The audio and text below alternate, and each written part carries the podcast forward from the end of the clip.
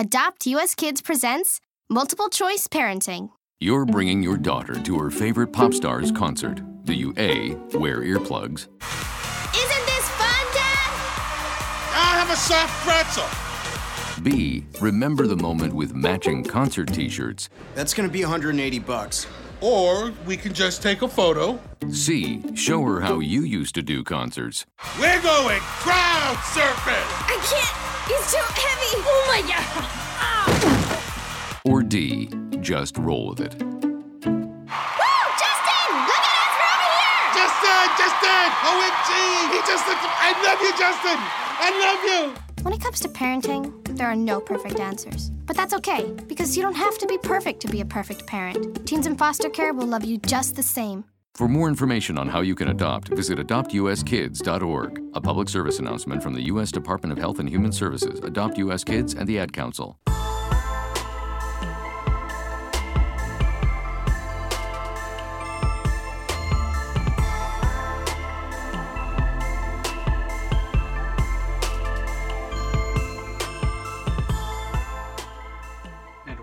To this week's CarolinaGridiron.com podcast.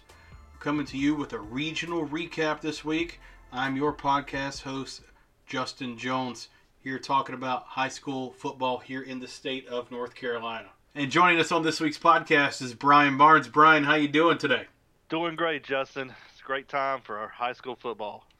It is, and I, I know probably not down where you're living, but up here around us, we got snow on the ground, and there's snow on the ground, and there's football in the air, and it is state championship week, and we are bringing you this podcast here with a quick recap of last week's regionals, and we will come to you later this week with an extended podcast of previews of the 2018 high school football state championship.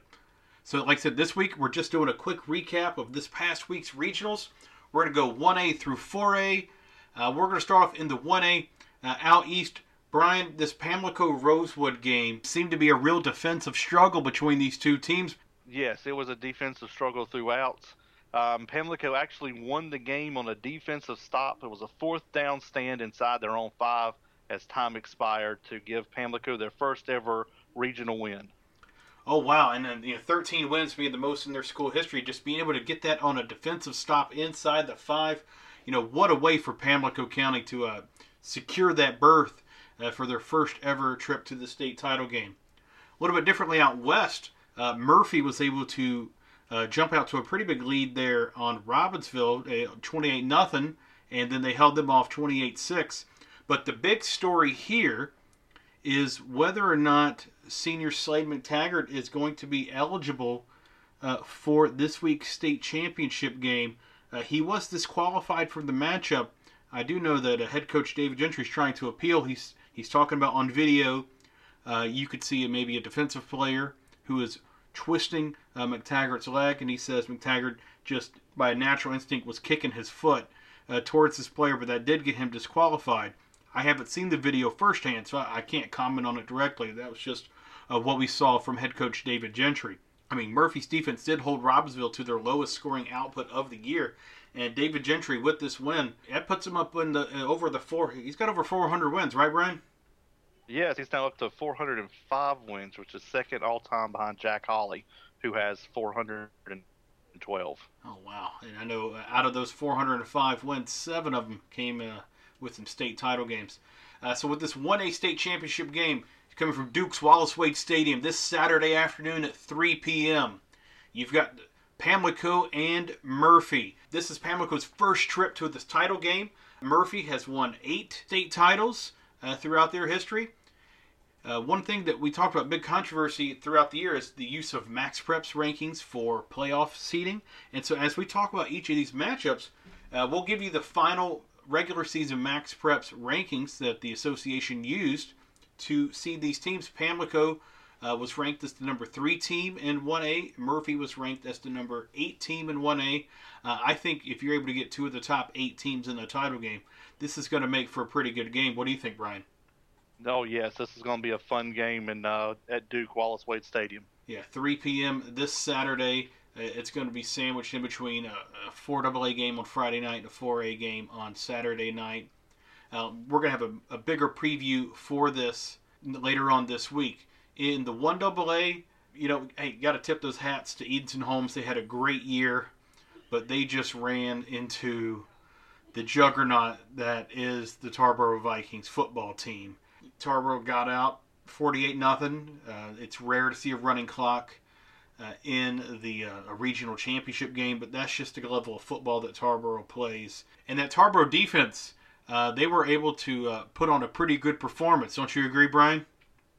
Oh yes, they, they put on a performance every week. Tarboro's defense held the state's leading rusher to just 72 yards on nine carries and no touchdowns. That's basically how it went for Eden Holmes the entire game. Tarboro has just played like this the entire year. It, it's rare for anyone to get that many points on him. Uh, I'm not shocked that they were able to find, you know, the you know the state's leading rusher only getting 72 yards, like you said. Uh, that's just the kind of level of ball that they play at. This is, I think, what 19 straight wins here by the Vikings, Brian. Yes, they've won 19 straight wins, and you're talking about Tarboro's defense. They've won or 13 of, out of those 19 games are shutouts, and they haven't allowed more than 14 points in over two years. Yeah, I know Coach Craddock is probably he is proud of his bunch, and I can't wait to get a chance to chat with him later this week. This is like their 11th straight season with 10 or more wins. Uh, out west, uh, East Surry was able to uh, top Starmount 44 to 27 uh, for this game. You know, East Surry got the 26 0 lead. Starmount scores 27 unanswered points to take the lead. Then East Surry scores the last 17 points of the game. Both of the quarterbacks for this matchup uh, East Surry Jefferson Boaz and Starmount's uh, Trey DeZern, they both had some pretty solid performances in this game, don't you think, Brian? Oh yes, both of them threw for over 300 yards, and both of them had three touchdowns apiece. I mean, that's seeing over 600 passing yards in this game and six touchdowns. Uh, I know East Surry's uh, first-year head coach Trent Loban is happy uh, about that performance he got out of his guy. He's got a you know big matchup ahead of him uh, this Saturday evening 6 p.m., Carter Finley Stadium at NC State University. You've got the Tarboro Vikings looking to finish off uh, a perfect season. Uh, they are undefeated. They're taking on East Surry. Uh, Tarboro has a, a, pretty rich championship history. They've won five state titles uh, throughout their history. Most recently, last year over Mount Airy, they won that game 32 to seven. Uh, they appeared in four straight title games from 2009 to 2012, winning three of those uh, three in a row from 2009 to 2011. Uh, for East Surry, you know they were in their heyday in the 1960s when the association didn't go all the way to a full state title game, and you just kind of had regions, and all you could do was just finish in a, you know, tops in a region. They did that back in 1963. Uh, Max Preps rankings. Any shocker about Tarboro being the number one team in 1A there, Brian? No, they are definitely the top team in 1A. Yes, yes, they are, and they're taking on the what Max Preps rated as the 16th top team uh, in 1A, uh, the East uh, Surry football team. So those are both of the 1As. So let's move on to the 2As, uh, where out east, I know we had a big back and forth game between Northeastern and Southwest Onslow. Uh, Brian, I know you uh, you have some love for football out in the eastern part of the state. Uh, what were your thoughts on this game? Yes, these two teams they battled it out. Northeastern won 47 to 36 over Southwest Onslow. It was a back and forth game, but Northeastern was just a little too much for Southwest Onslow. Yeah, and, and Northeastern still has one of uh, my favorite name players in the state, Travion Freshwater. How did he do this past Friday? Oh yes, the senior running back. He had 14 carries for 117 yards and two touchdowns. That uh, Aaron Harris had a pretty good night as well. Yes, he was almost perfect on the night up there. He went 11 for 12 for his passes for 144 yards and one touchdown. But not only that, he also rushed 17 times for 115 yards and two touchdowns. And he caught a 50 yard pass on a trick play for a touchdown. Oh, my goodness. Uh, yeah, Northeastern. I mean, when you're playing a tough team like Southwest Onslow, you got to pull out all the stops, and it appeared that they did, and they've won that game 47 36. Out west, in a game that was a lot closer than many people thought it was going to be.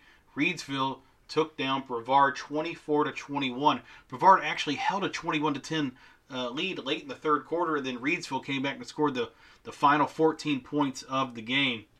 Uh, Reidsville had forced a late turnover. They were able to strip the ball down inside the Brevard 20. Uh, four plays later, Uh, Kwame Davis scored from three yards out for the winning score. It's about two minutes or so remaining. One thing we can't say is those 21 points are the most points that Reidsville has allowed all season. This Reidsville defense, Brian, we've talked about it a couple of times. I don't even know how to put it into words. This Reidsville defense uh, personifies that old saying that defenses win championships, and they, they're now leading Reidsville to their third straight title game. Yeah, and over those three seasons, they've been 46 and one. Their only loss was to Wallace Rose Hill in last year's title game. But speaking of this year's title game, uh, it's the only battle of undefeated teams between Northeastern and Reidsville. Both of them are undefeated. This is going to be at Carter Finley Stadium at NC State this Saturday, 11 a.m. The only matchup out of the eight matchups where you've got two undefeated teams. Uh, and I'll tell you, Brian, I am looking forward to being at Carter Finley Stadium at 11 a.m. for this matchup right here. Max Preps rated Northeastern as the second ranked team in the state, Reidsville as the ninth rated team in the state. I'm sure part of that has to do with schedule strength. Reidsville doesn't play exactly in the strongest conference. Uh, I can't even remember the uh, how many points. Reed, I think like 10 points Reeds was given up in conference play over the last three seasons. Uh, Brian, do you remember the last time that Coach Teague lost a conference game Coach Teague, he lost the conference that last one. I think it's back in 2004, if I'm not mistaken. Yeah, and so sometimes that, that strength of schedule hurts them a little bit when you're looking at some of these these ratings and rankings. But that doesn't stop anything about Reidsville being title town. They have 16 state championship games. Uh, they're trying to go for number 17. Northeastern, uh, they lost uh, in the 2010 title game, uh, and so they're looking for their first state title. Uh, but there's a pretty interesting nugget about this particular matchup right here and how we might be able to have, like we were calling, two for one championships, Brian. What, what, do you think about this two for one idea that we've been bouncing around? Yes, back in 1969 in the 3A, um, of course, back then the state, they stopped at regional play. If you won a regional, that's as far as they went. They didn't really have a true state championship game. Well, in 1969 to 3A, Northeastern won the East Regional, and Reidsville won the West Regional. So I'm saying whoever wins this one, we can finally settle the 1969 argument. Uh, the two AA uh, out east at the game, I actually had a chance to uh, cover this past Friday.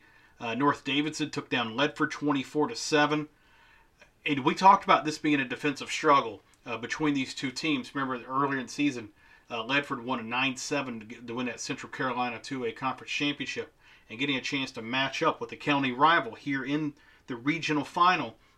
Uh, this game did live up to the billing somewhat. Not as low scoring as I was expecting. 24 points was a lot of points for North Davidson to score against the Ledford defense that had eight shutouts during the, the season. But you know, a good chunk of those 24 points that North Davidson scored were off of turnovers and they forced five, six turnovers during this game, a couple of forced fumbles, a couple of INTs. North Davidson was able to shut Ledford down. Uh, they only got like 103 total yards in this game, probably their lowest output of the season. Uh, and so this one was a packed house, standing room only. Uh, I know when I got there, it was still a decent bit before kickoff. Uh, walking in behind the stands, there was four and five deep behind the stands four and five deep around the end zone, around the fence there. Uh, Davidson County knows how to put on a good football game, and North Davidson lived up to it. Uh, out west, what ended up being maybe the best game of the entire regional weekend, uh, Shelby took down Hibriten 28 to 21. I got to ask you, Brian, not many people gave Shelby a chance in this game. Are you shocked that Shelby's in a title game? Yes, I am. I was one of those people who thought that Hibriten was going to be a little too much for Shelby, but a classic Golden Lion football. They rose to the, the occasion, and here they are. They're going to their uh, their fifth title game in six years. Yeah, I'll tell you, since Lance Ware has taken over as coach, it's almost like Shelby is just making permanent residence here uh, in a state championship game. Uh, I know Isaiah Best went off pretty well the other night. Do you have any details on some of his stats? Yeah, the Shelby QB has been going off all year, but especially this Hibriten game, he uh, he went 25 for 42 uh, passing for 354 yards and three touchdowns. And just thinking about is he going to be able to repeat that kind of performance next Saturday? Just makes me think about this two AA state championship game Saturday, Carter Finley Stadium at North Carolina State, 2:30 p.m. We've got North Davidson versus Shelby, uh, a game where you've got high-powered offense in Shelby and a solid defense in North Davidson. This is another game I am really looking forward to going to. Uh, Max Preps uh, picked Shelby at 14. They had North Davidson at 23. So I don't think many people were expecting to have this as a matchup. But I'll tell you, as an offensive coordinator for Shelby, I wouldn't want to go up against that North Davidson defense. And as a North Davidson defensive coordinator, I'd be staying up night worried about that Shelby offense. Now, we talked about with the 2A game about how some interesting quirks here. Do you think we could do another two for one with this Shelby versus North Davidson game, Brian? Yeah, I think we can. Um, both these teams were members of the Western North Carolina Athletic Association, and in 1975 they played each other to a tie in what would, could be considered the North the, the Western North Carolina Athletic Association championship game. They both ended at tie of 21. So yeah, I think this could be a two for one or also. Yeah, I, look, I like finding these little wrinkles in the game. That 1975 hey, if you're listening to this podcast or, and, and you played on that 1975 team, or if you have a friend or family member that you know played on that 1975 team, you let them know to, to, to get that jersey ready, to get that, that helmet with one or two bars on the face mask ready, and, and maybe they can. Uh, you know, the 2018 team can't settle it. Let's get those 1975 guys out there to see if they might be able to do something. All right, into 3A uh, and what ended up being just an outstanding, high scoring game. Out east, Jacksonville defeated Havelock 41 to 34. This was a rematch of that Coastal 3A Conference Championship game. Havelock had won that game 45 28. I remember you saying on the podcast last week, Brian, that you were a little worried about Havelock in this game because of the way Jacksonville's offense has been scoring and Havelock's defense has given up more than they are used to. It seemed like Havelock had this game in the bag. Havelock had it pretty much in the bag. They were up 28-7 at the half, but Jacksonville took over in the second half. They outscored Havelock 34 to six, and you know the Jacksonville's uh, offense was led by their ground attack, um, and Graham Binker rushed for 181 yards and two touchdowns, and then Justin Benton. I like his name 20... already. yeah, gotcha. Yeah, he rushed 21 times for 108 yards and three touchdowns. I don't remember the last time that I, have seen a Havelock team give up over 300 yards rushing. Um, so yeah, that their defense was showing some cracks, and it looks like Jacksonville just exploited them. Yeah, and the fact that you know Havelock was up there in the third quarter and even into the fourth quarter, and getting a chance to read the details of the game, Havelock with two fumbles, two lost fumbles in the fourth quarter that led to that Jacksonville was able to turn both of those into touchdowns. And you know that's the difference in the game right there. That just goes to show you how important ball control is throughout the entire game, especially when you get to that fourth quarter. Out west, uh, Charlotte Catholic didn't really have an issue uh, taking down Kings Mountain. It's another trip uh, to the title game for Catholic, their fourth trip in five seasons. Catholic led from the start on this game. You know, Chris Walton and Michael Neal, they connected for two touchdowns, uh, 155 yards, 143 yards. Uh, Neal finished five catches for 150 yards. Anytime you can get five catches in a game and have an average uh, receiving yardage of 30 yards per catch, uh, that's a good night right there. So hats off to you, Michael Neal. We look at winning tradition though. Charlotte Catholic, 15 out of the last 16 seasons, they have had double digit wins, including nine straight. This really is just a legacy of excellence right here. And this legacy of excellence is going to be on display at Kenan Stadium this Saturday, December 15th, 11 a.m. We've got Charlotte Catholic representing the West, and we've got Jacksonville uh, representing the East. Catholic came in as number four, Max Preps. Jacksonville came in as number 10. Uh, Catholic's looking for their sixth title. Jacksonville is looking for their second title. But the first time uh, that they have made it to a title game, and since they lost in 1994 against Crest in the 4A uh, title game, all of Jacksonville's title appearances were in the 1980s and 90s at the 4A ranks. Charlotte Catholic, uh, they competed 2A back in the 1970s, 2AA in the 2000s, and 3AA. They went up to 4A for a while, then they came back, and they're playing in the 3A matchup. Uh, this is going to be a good game right here. Uh, Kenan Stadium, Saturday, December 15th, 11 a.m. That Jacksonville offense, you know, how many points are they going to be able to score on that rough, tough Charlotte Catholic defense who has just held uh, plenty of teams scoreless this year, including some other uh, state uh, finalists. Speaking of which, let's head to the 3 AA. Out east, Southeast Guilford uh, defeated Cleveland 37 to 33. Uh, I know Southeast Guilford was down in this game, Brian. How was Cleveland not able to hold on to this lead? They made some great adjustments. They came out and had a huge third quarter, 16 points, for, and took uh, took a 30 to 26 lead. But Cleveland was able to retake the lead towards the end of the game. Um, I think with the less than two minutes to go, they took a 33-29 uh, point lead. But Southeast Guilford was able to rally back. Ryan Douglas found the wide open Tyler Hoff for a 71 yard game winner, um, sending North, Southeast Guilford into the uh, championship game.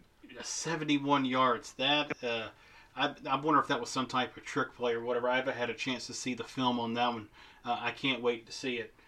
Out west, Weddington jumped all over Mount Tabor. They they jumped out to a 35 nothing lead, ended up winning 45 to 12, and, and Weddington uh, they were really able to move, uh, kind of just ride on the back of senior running back Wayne Dixie. He was able to move the chains uh, for most of the night. I can't even remember how many yards he had, but he was a consistent force in that backfield. Uh, you know, a lot of folks will focus on the Shipley brothers and try to neutralize them. Uh, Wayne Dixie, I've had a chance to watch him a few times this year. He is one of the hardest running running backs I have seen uh, in person uh, in North Carolina this season. Uh, and so he was able to help them just push their way past Mount Tabor. Mount Tabor had a pretty good run um, in this uh, playoff bracket, but Weddington was just too much for him on this night, which is setting up our 3AA championship game this Friday night. UNC's Kenan Stadium, 7:30 p.m. We've got Southeast Guilford and Weddington. Both teams are 14 and one. Both of them, uh, these are the most wins they've had in school history. One team's going to get its 15th win, and that 15th win is going to be for a state championship. Uh, this is Southeast Guilford's first title game appearance. They've never made it before. For Weddington, uh, this is their third uh, title game appearance in the last few seasons. They lost to Northern Guilford back in 2014. They beat Eastern Guilford 2016.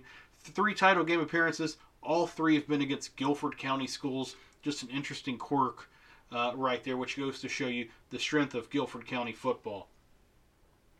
In the 4A, in a matchup, uh, or at least matchup, you know, is what it is. But the result was something I could not see happening uh, based off of everything on paper, and that was Scotland not just defeating 71st, but shutting them out 28 to nothing.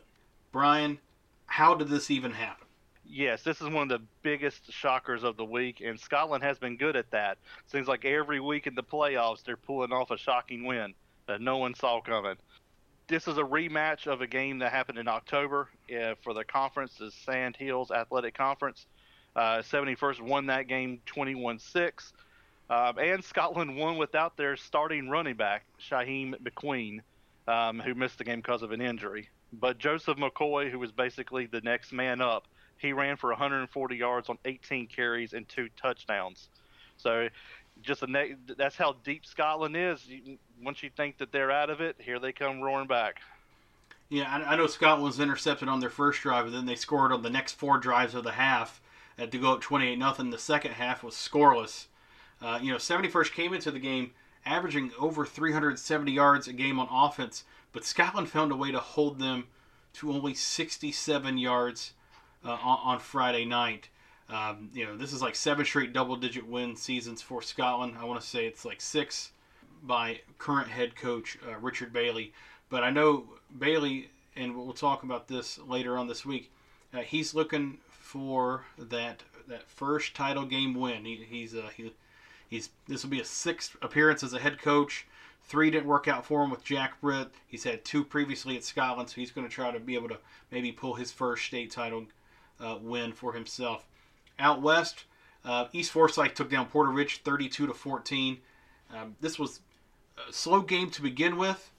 East Forsyth gets a, a safety right here. Uh, Khalid Martin's able to, uh, to, tackle a fella in the end zone, and that that two nothing lead was a lead that never gave up.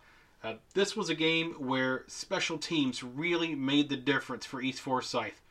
They ran a fake punt, um, a 73 yard fake punt, which means they ran the fake punt from deep in their own territory. Uh, Khalid Martin, the same guy who had the safety, he's able to run 73 yards down uh, in the first quarter on a fake punt. And then Mizell Hall had a 97 yard kickoff return in the fourth quarter, just when Porter Ridge thought they were getting back into it. A 97 yard kickoff return right there just kind of dashed uh, the Pirates' hopes, pushes East Forsyth into the title game. This is the winningest class in their school history. They've won 49 games um, so far. They're looking for number 50. Uh, the 14 wins, almost as close to a record. They did have a, a team that went 15 and 0 back in 1992. But this 4A championship game, it's going to be East Forsyth and it's going to be Scotland uh, from Duke's Wallace Wade Stadium. This is Saturday night, 7 p.m. Uh, East Forsyth uh, came in as the number six team in the Max Preps ranking. Scotland came in as number 33. Both teams are actually looking for their second title. East Forsyth won back in 92 against Northern Durham. Scotland won back in 2011, ironically, against Porter Ridge, the team that East Forsyth just defeated and they came up short in 2013 and 2017. One of these teams is going to get a chance to celebrate.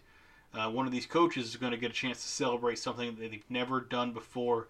And so uh, I'm looking forward to being in Wallace Wade Stadium this Saturday night, 7 p.m., to see East Forsyth versus Scotland. 4AA out east, Wake Forest just kind of ran. They were, I mean, this is Wake Forest. This is what they do. They had a scoreless first quarter, then they exploded for three scores. In the second quarter, they opened up the lead that never disappeared. Mateo Sadipo threw and ran for a score. Uh, Demarcus Jones, uh, Haywood each rushed for two touchdowns.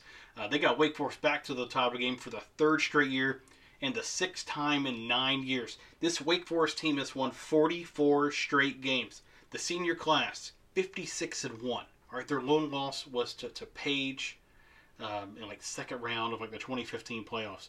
They've gone 71 and 2 over the past five seasons. Uh, they've won like 31 straight conference games. Uh, it's going to be tough for whoever's coming out of that, that Western bracket, which is Vance. Uh, Vance was able to defeat Myers Park 21 to 13. Uh, I know Myers Park jumped out to an early lead, but w- what happened in this game, Brian? Yes, Myers Park did jump out to an early 13 nothing second quarter lead, but the Vance defense was able to contain them for the rest of the game. Andre White Jr. scored twice for the Cougars to give Vance the lead at the half, but Vance shut out the Mustangs for the rest of the game, and Stefan Thompson's pass breakup sealed the deal for Vance, who won their first regional championship after coming up short in 2014, 16, and 17. This marks the most wins in Vance's school history. The previous at 14, the previous record was 13 back in 2016. But you know the school hasn't been open too long. It opened in 1997, so they're they're setting the bar. And this is setting up the battle of the Cougars in the 4AA championship game. We got Wake Forest. Uh, they're coming in looking to finish off an undefeated season and a third straight title. We've got Vance, um, like you were saying, Brian, who's finally able to get over the hump here and make it to the title game. This is at Duke's Wallace Wade Stadium this Friday night, 7:30 p.m. If there was any game throughout all of the brackets where Max Preps uh, would pick the best possible matchup they could for a title game, it's this one right here. Wake Forest was the number one team in the final Max Preps rankings. Vance was the number four team here in the final Max Preps rankings. Uh, this has all the makings for a good game. You know, will uh, Vance be able to defend the honor of Charlotte uh, and, and, get back to a title game? Uh, you know, Butler and Mallard Creek uh, have been running uh, winning titles for a while. Independence before that. Wake Forest was getting Wake County back on the map here at those last two wins over Page and Mallard Creek in 16 and 17.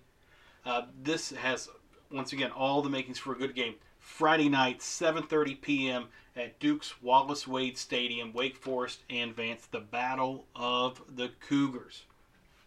I'll tell you, Brian, this is a great slate of games to look at. Uh, I can't wait till we a little bit later this week come back on the detailed breakdown for all of the title games. And that's it for our regional recap podcast. Remember, we'll come to you later this week with a full detailed breakdown of this year's title games. Brian, as always, it was a pleasure doing this week's podcast with you. Yes, sir. It's always a good time to talk about high school football. It is, and high school football here in North Carolina is the best kind of football. And you can find both of us on Twitter. You can find me at NC Gridiron. You can find Brian at NC Gridiron News. Check out our Facebook page, facebook.com slash Carolina Gridiron. As always, check out carolinagridiron.com, Championship Central, where you can see scoreboards, you can see information about all of this week's state title games, you can see the full breakdown at Championship Central at carolinagridiron.com. We enjoyed having you this week here on the podcast, and we'll see you somewhere out on the gridiron.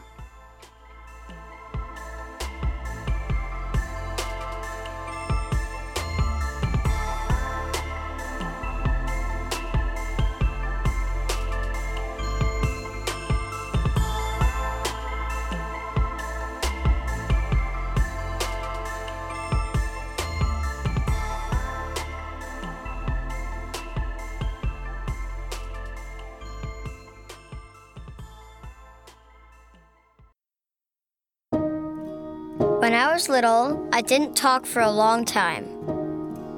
I liked things to always be the same.